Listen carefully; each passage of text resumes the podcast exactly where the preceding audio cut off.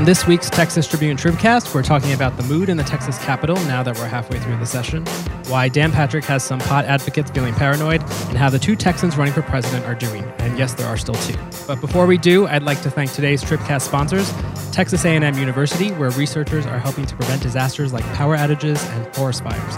Visit fearlessfront.com to learn how Aggies are shedding light on every front. And the Texas Association of Freestanding Emergency Centers stands with Texans statewide who seek access to emergency care without health plan interference.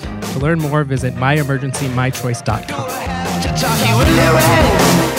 Do we have to make sense of it?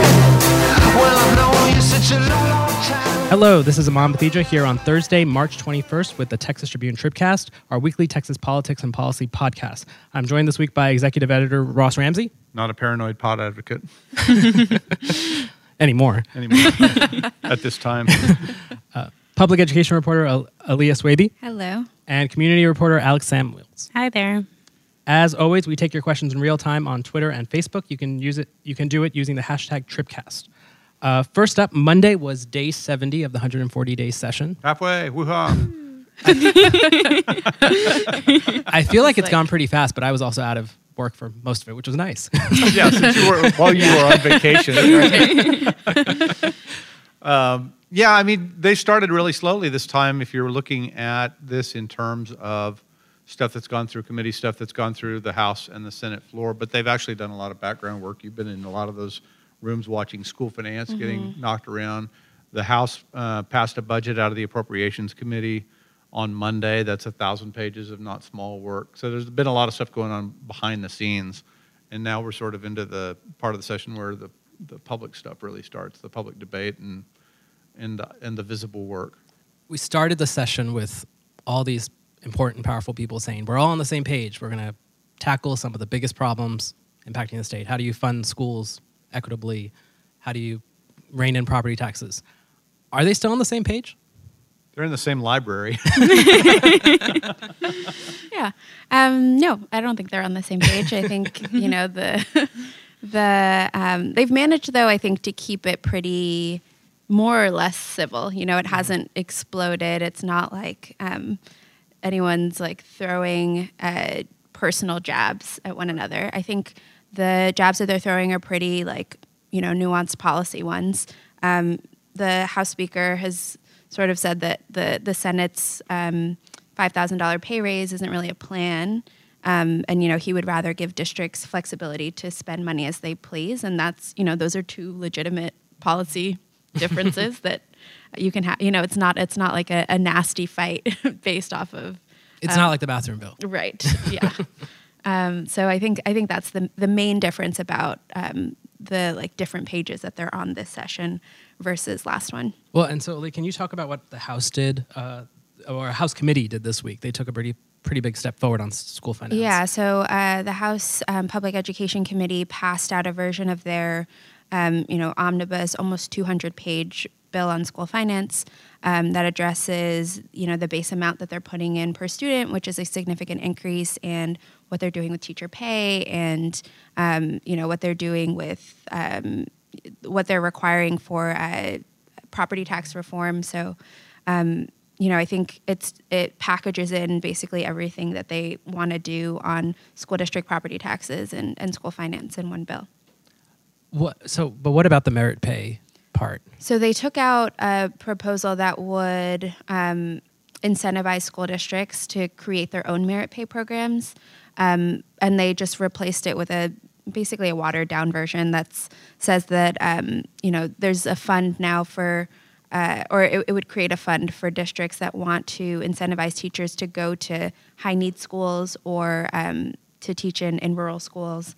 It's mostly now for you know recruitment more than paying your most effective teachers or, or rating teachers in any form. but under the House bill, a, a district could still do that, right? Um, I d- I mean, districts are allowed to Right. do whatever they want in So terms merit, of merit pay pay. is still allowed. It's just yeah, it doesn't program. disallow it. It just yeah, right. It wouldn't fund districts that want to do it from from state money. And this was taken out after I was a teachers unions that Mm-hmm. got really upset about it. Yeah, they've you know I think nationally. You know, they're they're known for for not being in support of of merit pay, um, and here especially uh, when it would use uh, or you know they think that it would uh, sort of incentivize districts to use the state standardized test to rate teachers. So, you know, your STAAR scores could determine how much teachers get. Um, and also, it means that certain teachers would be getting more than other teachers. And, you know, they've been saying um, Texas is sort of middle of the pack, maybe a little bit less than, than average when it comes to teacher pay um, in the country. Um, let's actually pay all of our teachers more before we just start talking about paying certain ones extra money. And so who's the who's the constituency that's really was really pushing for merit pay? So it's it's a mix of people. It's an interesting coalition. You know, I think um, Dallas ISD obviously has been um, they're one of the the main school districts that when you think of merit pay, you think of them because their program has also been used um, for ACE. So it's like helped turn around some of their uh, low performing schools, and the governor has really touted their uh, merit pay and incentive pay program um, as one that he has wanted to replicate across the state. Um, and you know, there's a lot of local debate over whether or not it actually is is sustainable long term for Dallas ISD, or you know what it does for. It was really expensive, wasn't it? it's yeah, it's extremely expensive. The merit pay part and the part where you're trying to get those teachers into the low performing schools um, together have cost a lot of money, and so um, you know it's something where obviously for Dallas ISD it makes sense for them to be lobbying for more funding for that, um, but for tiny rural school districts, um, if you have you know three schools and one of you only have one high school, one middle school, one elementary school, how are you going to incentivize teachers to move from you know your most effective teachers to go from one school to another? You can't really do that. I hadn't thought of that. Okay, Yeah. That's a good point. Um, so next week is actually my favorite night of the session, uh, budget night in the House. Wow, nerd. um, Ross, can you talk a little bit about? So it's Wednesday. Can you talk a little bit about kind of how it's shaping up this time and if Yeah, so they go in, they've got this thousand page budget, and it's the first crack at the budget on the floor of either the House or the Senate. The House is carrying the, the lead bill this time. It switches back and forth every session. And they'll go article by article through the budget, you know, sort of as close as they get outside of the Appropriations Committee to a line by line reading. They generally have two calendar rules. I think, um, I haven't read them this time, but I, I think they're on the regular track. All of the amendments that are proposed for the Wednesday debate have to be in on Sunday so that the people kind of running the debate and figuring all of this out have time to compile them and get them together and figure out what they cost and what they do. And the other one is that you can't add spending to the appropriations bill as it's presented unless you subtract the same amount of spending somewhere else. So if I want to add a dollar for this program, I have to find a program that I'm going to kill for a dollar. So, um, so the net effect on the budget can only be you can make it smaller. You can cut things from the budget and not have to replace them, but you can't add to the budget without um, whacking a like amount. And it takes a while to go through all of that. Some of them are things that people are really um, sincere about after their campaigns that they really were pitching. I want this program. I want this to happen. It might be merit pay for teachers. It might be something else. You know, it might be highways over here or whatever. Um, and some of them are things where people, it's not that they're not sincere about them, but they really just want to vote. They just want to sh- see a record vote on this thing or that thing or the other. And it goes on all day.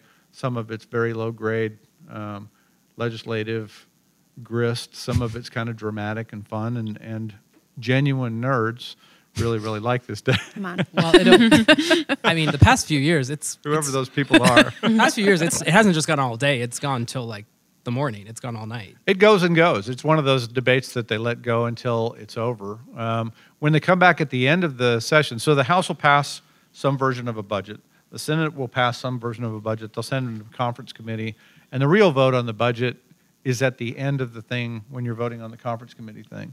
Uh, this is an opportunity for members to flag issues that the conference committee and that the Senate ought to pay attention to. You know, they're trying to get attention to, to this or that issue.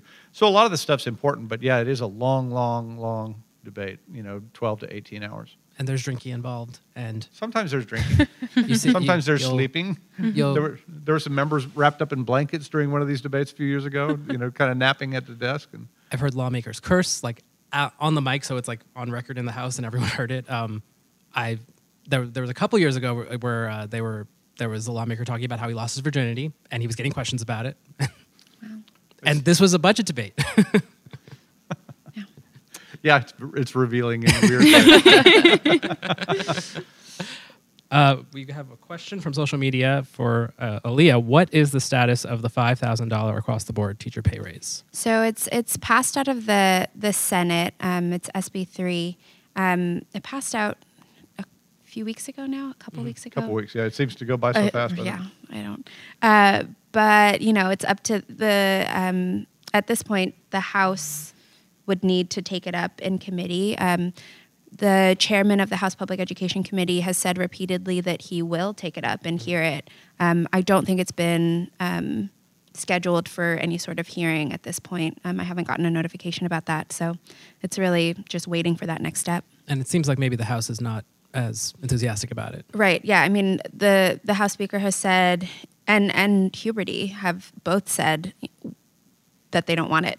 so, um, you know, I don't know um, exactly what that means for where it will go if they end up taking it in committee. You know, if they just won't take a vote on it and it'll sort of die there, or if they'll force a vote on on the House floor. I think it's at this point it's unclear, but um, they've made it clear that in terms of the policy, they're not really interested in putting money toward um, an across the board raise for teachers. And I think too, um, in terms of the the budget proposal, they don't really have the funds for it, right? Like the funds for public education are the the 6.3 billion that are tied up in in House Bill three in their omnibus school finance bill. Um, so if they want to do an on on top of that do a, a teacher raise, they're going to have to take things out of that bill or, or figure out a way to reconcile them. Aren't they also sort of taking the position that there's money for a teacher pay raise and for teachers and librarians and everybody else in the House bill? Right. Yeah. So they're saying that there's there's enough of an increase in the base pay per student um, for school districts to offer that raise. And you know, when superintendents went to the um, the committee hearing on House Bill three, um, you know, they they were asked, okay, well, with this extra money you'll be getting, would you be able to offer a raise? And and a few of them said yes. So.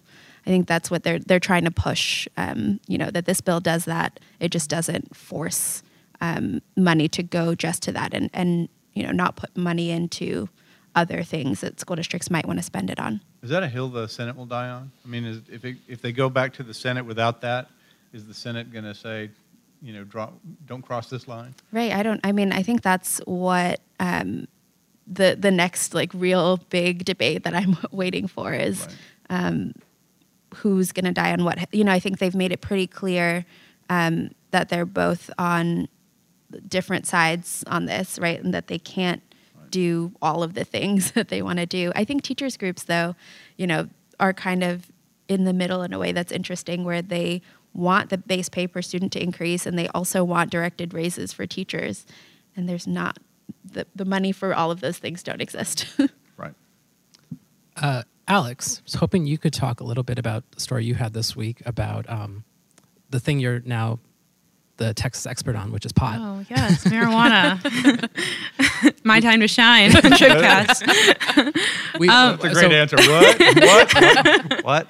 so we entered this session with some momentum Yes. behind um, expanding medical cannabis. Right now, Texas has this really narrow program that, like, a few hundred people can make use of it, and it's if you have, I think, is it intractable? intractable, epile- ep- oh, intractable epilepsy, which like less than one percent of the state's population has. and what they get is in cannabis oil, which is doesn't get you high and is has a very um, low levels of THC. Is it? Yes. Okay. So it's a high CBD, low THC product that is available for these Texans with intractable epilepsy.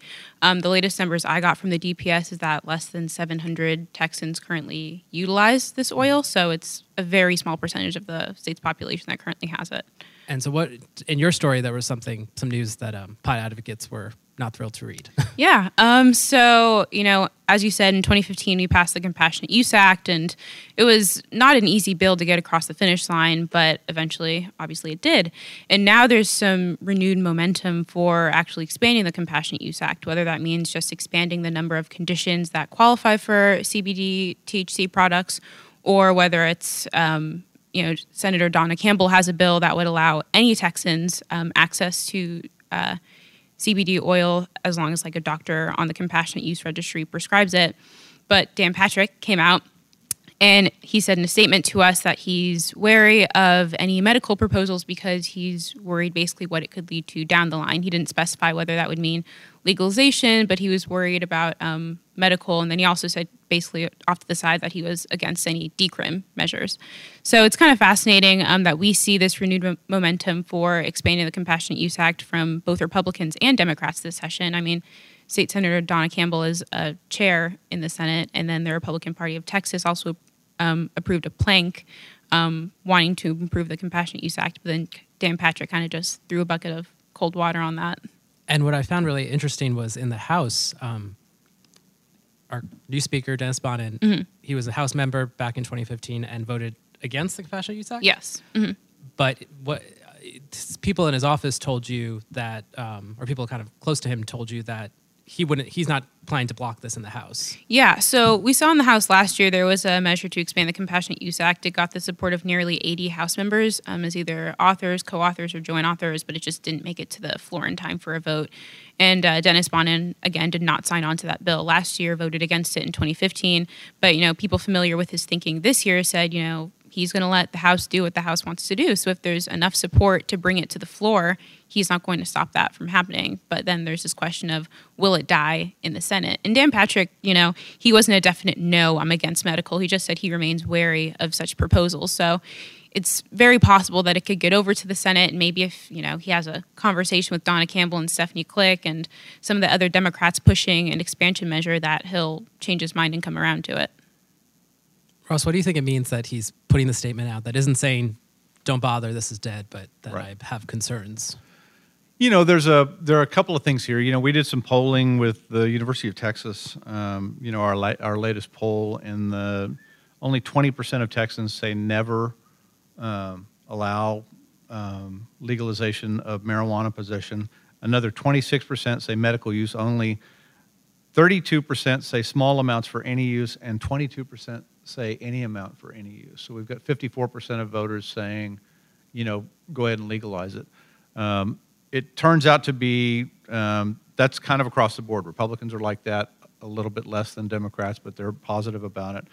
So the general public is sort of like open to this. The Republicans who have been typically against legalization have in recent years come around slowly to decriminalization. So it wouldn't be legal, but it'd be more in the traffic ticket variety of, of punishment rather than jail time, those kinds mm-hmm. of things.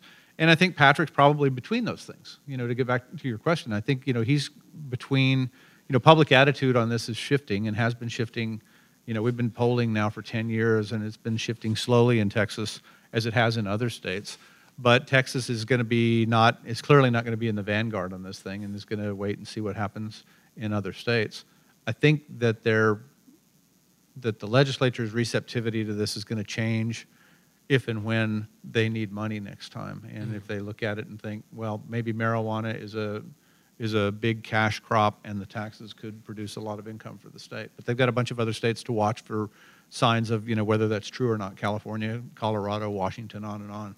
Um, and I just think they're going to be slow about it. And I think Patrick starts, you know, in the no position and is moving into the I'm personally against it, but let's see what happens. So slow thaw. I thought what was interesting is I was just like looking at video archives of Dan Patrick for this story because why not? And in 2014, um, he had this little video that I was showing Ross because Dan Patrick just looks so different in 2014, and he was saying been, that he they've wa- been hard years. but he basically said that he was against medical back in 2014 and then in 2015 obviously he let the compassionate use act hit the senate floor you know didn't stop it then so it's very possible we can be in the same boat this session to where he, he's maybe personally against it but then comes around to it especially when he sees what public opinion on this is like Yeah, Stephanie Klick, uh, the House sponsor, had to had to make a fairly impassioned and emphatic speech on the House floor when they did the first one, basically saying, you know, look, there's no way you can get high on this. it's not an intoxicant. It's not. It's not pot. Stop talking about pot. And that's when we all learned how to say cannab- cannabinoid. Um, it's easier to say pot, um, but but it reflects the you know the the long antipathy to, to marijuana and to this is a gateway drug and all of those years of, of um, you know anti-drug messages All right. Well, but before uh, we get on to our next topic, I'd like to thank two more Tribcast sponsors. The University of Texas at Austin. Longhorns are leaders working for Texas. Learn how they are changing your world at utexas.edu slash vibrant Texas. And Bills Up Now is a legislative tracking service that allows anyone to stay up to date on the issues that matter most without sacrificing their schedules. Schedule a demo today at billsupnow.com. So now let's um, talk about 2020, which uh, the past few days, something really interesting's kind of revealed itself. We have um, Kamala Harris coming Friday and Saturday to Texas. She's holding her a rally in Texas on Saturday at um, Right. Texas Southern University, and then the following Saturday, Beto O'Rourke is technically officially launching his campaign, whatever that means, since he launched it last week. got a new blue shirt Uh, and to officially launch it, he is having big rallies, three of them El Paso, Houston, last one in Austin, just a couple of blocks from the Texas Capitol. Right. Uh, it feels like I, it feels like this is the first time in a really long time where everyone seems to be really feeling like Texas is going to be a major player in the primary race. And it's it's not like 2008 where it was like two weeks before the primary, Hillary and Hillary Clinton and Obama realized we have to focus on Texas. Right. This is a year out, and they're making a race for Texas. Why do you think that is? well 2018 was a closer year than it has mm-hmm. been you know everybody had in both parties everybody had texas off the map as a red state mm-hmm. and everybody democrats and republicans used texas as an atm i mean it's such a mm-hmm. standard line now come to texas raise a bunch of money go spend it in wherever the battlegrounds are. And 2018 raised the prospect that texas is uh, potentially a battleground. And it's and because of its timing in the primary races uh, it's it's a battleground in the democratic primary anyway. Um, in the same way that it looked like it might be up until the last minute in 2016 when the Republicans were out running around. It turned out not to be so much, you know. But the um, Texas is early enough in the thing. There's enough Democratic candidates that they feel like um, they're going to have to contend in Texas, and um, that they want to keep the momentum, such as it is from 2018, going in their direction. The Republicans are here for the same reason, defensively. Alex, you were with um, one of the two uh, Texans running for president. I believe Texas is the only state that has two candidates running for president right now. Um, I think that's right. Um, you were with Julian Castro in Dallas Yes. just the other day. Uh, can you tell us what happened there? Sure. Um, so it was at this little restaurant in Dallas. Um, Already he, a bad sign. he didn't really uh, publicize this on his website or anything like that, um, but it was held with um, a local law firm in the area. And so Castro did this little gaggle with reporters before the event got started. And, you know, of course, everyone's asking him, you know, how do you feel about Beto? And are you scared about like the other Texan in the race and all that? And Castro kind of maintained that he's not. He's like, you know, look, there are more than a dozen people in this race, even though polls have me at 1%, there's still time. And by the time voting gets around, I feel like I'm going to be in a good place. So he's really, you know, trying to, put out the fact that he's not nervous about Beto and some of the others in the race who are definitely getting a lot more attention than he is. Um, another thing that I thought was interesting, he didn't really take a jab at Beto, but he's been repeatedly kind of saying that I know I'm the underdog. I, you know, I grew up on the other side of the tracks. I'm, you know, I didn't come in this being the front runner. And he said something during his speech that I thought was interesting. He's like, you know, I'm not a front runner. He's like, I bet a lot of you in this room have never felt like front runners, and those are the people I want to talk to. I want to talk to the people who feel kind of, um, you know, like they're not the losers, but you know, the people who are the people who, you know, Walked into a corner there. but you know, I want to talk to the people who, you know, maybe aren't getting all the attention right now, and I want to talk to them to make sure that America is serving them. So that was kind of his message. I mean, policy wise, he kind of stuck to the main talking points, but he was really trying to reiterate the fact that he is the underdog and he's trying his best to um, change that by the time voting comes around. You know, I've heard a lot of people, especially in like Texas political circles, kind of like rolling their eyes at him and just feeling like we already have one big Texan in the race. He should just step aside. But at the same time, I mean, how many primary, how many cycles have we seen where whoever was leading in at this point is not who wins? Jeb Bush, right, right? So he is kind of right that it doesn't. Re- it you know he wants to be the front runner mm-hmm. next year, and the timing might be good that he's not being noticed now. But there's also the question of can he even last that long? I, I- you know, I don't think it's a Texan race. I, I, it's fascinating that they've got two Texans in it, but I don't think that's really the contest. The problem, or a problem here, is that they've got so many con- they've got so many contestants, mm-hmm. and you have to get into, you know, some group at the front of the pack. If you remember the Republican primaries in 2016. And the problem with getting on stage and getting into the middle of the stage for the debates, you know, you wanted to be one of those middle five you know, and there was all of that tussling on the edges with, you know, Kasich can't get in or Fiorina can't get in, all those mm-hmm. kinds of things. You don't want to be one of those candidates that's literally stuck in the wings on these debates. So you have to, in a, in a way that you wouldn't have to do in a two or three person race, there's a lot of positioning going on. Are you a major candidate? Do you need to be taken seriously enough? Can I get in that middle five, please? Mm-hmm. Right? And they're, you know, starting that fight really, really early. It happens that Julian Castro is from the same state as a guy who has quickly elbowed his way into that. But even Beto O'Rourke, in the last set of polling that's out, is well behind Biden, well behind Sanders. He's behind Harris, and he's behind Warren. So both of the Texans, to some extent, are going to be trying to elbow their way in. So I've mixed up my polls, but there have been some polls where O'Rourke is ahead of Sanders and Warren, but there, ha- there are also some where he's Yeah. below them too. Uh, speaking of O'Rourke, you know, we're now it's it's a week since he officially or whatever I guess unofficially launched his campaign and spent he spent some time in Iowa and he's in New Hampshire still. What do you think about his first week of his role? How it's gone? uh, you know, it's gone both ways. You know, he had the, he has a bunch of press. He's coming out of a year where he built a lot of momentum. He was the phenom of the last cycle. He was the guy everybody in the country was paying attention to because he raised more money in a Senate race in a red state than anybody's ever raised in a Senate race in any state. Uh, so there were a lot of reasons to pay attention to him that you know weren't apparent at the beginning of that race. You know, who thought that Texas would be in play? Who thought that the money would be in play? Who thought that the challenger to a presidential candidate, Ted Cruz, who came pretty close, would outraise him so strongly quarter after quarter? I mean, there were a bunch of things like that going. So he comes in, sort of the phenom. He got the Vanity Fair cover, the Annie Leibovitz photographs. you know, everything seemed to be working. But he also got into the big leagues for the first time, and you know the the it's tougher up there, and the competition is tougher, and there are other candidates in the race who are um, passing around dirt on you, and you know it's, it's a harder game. And so he had a bunch of negative stories. There were a bunch of things about: is this the right kind of candidate? Does this guy know anything? Does he have any experience?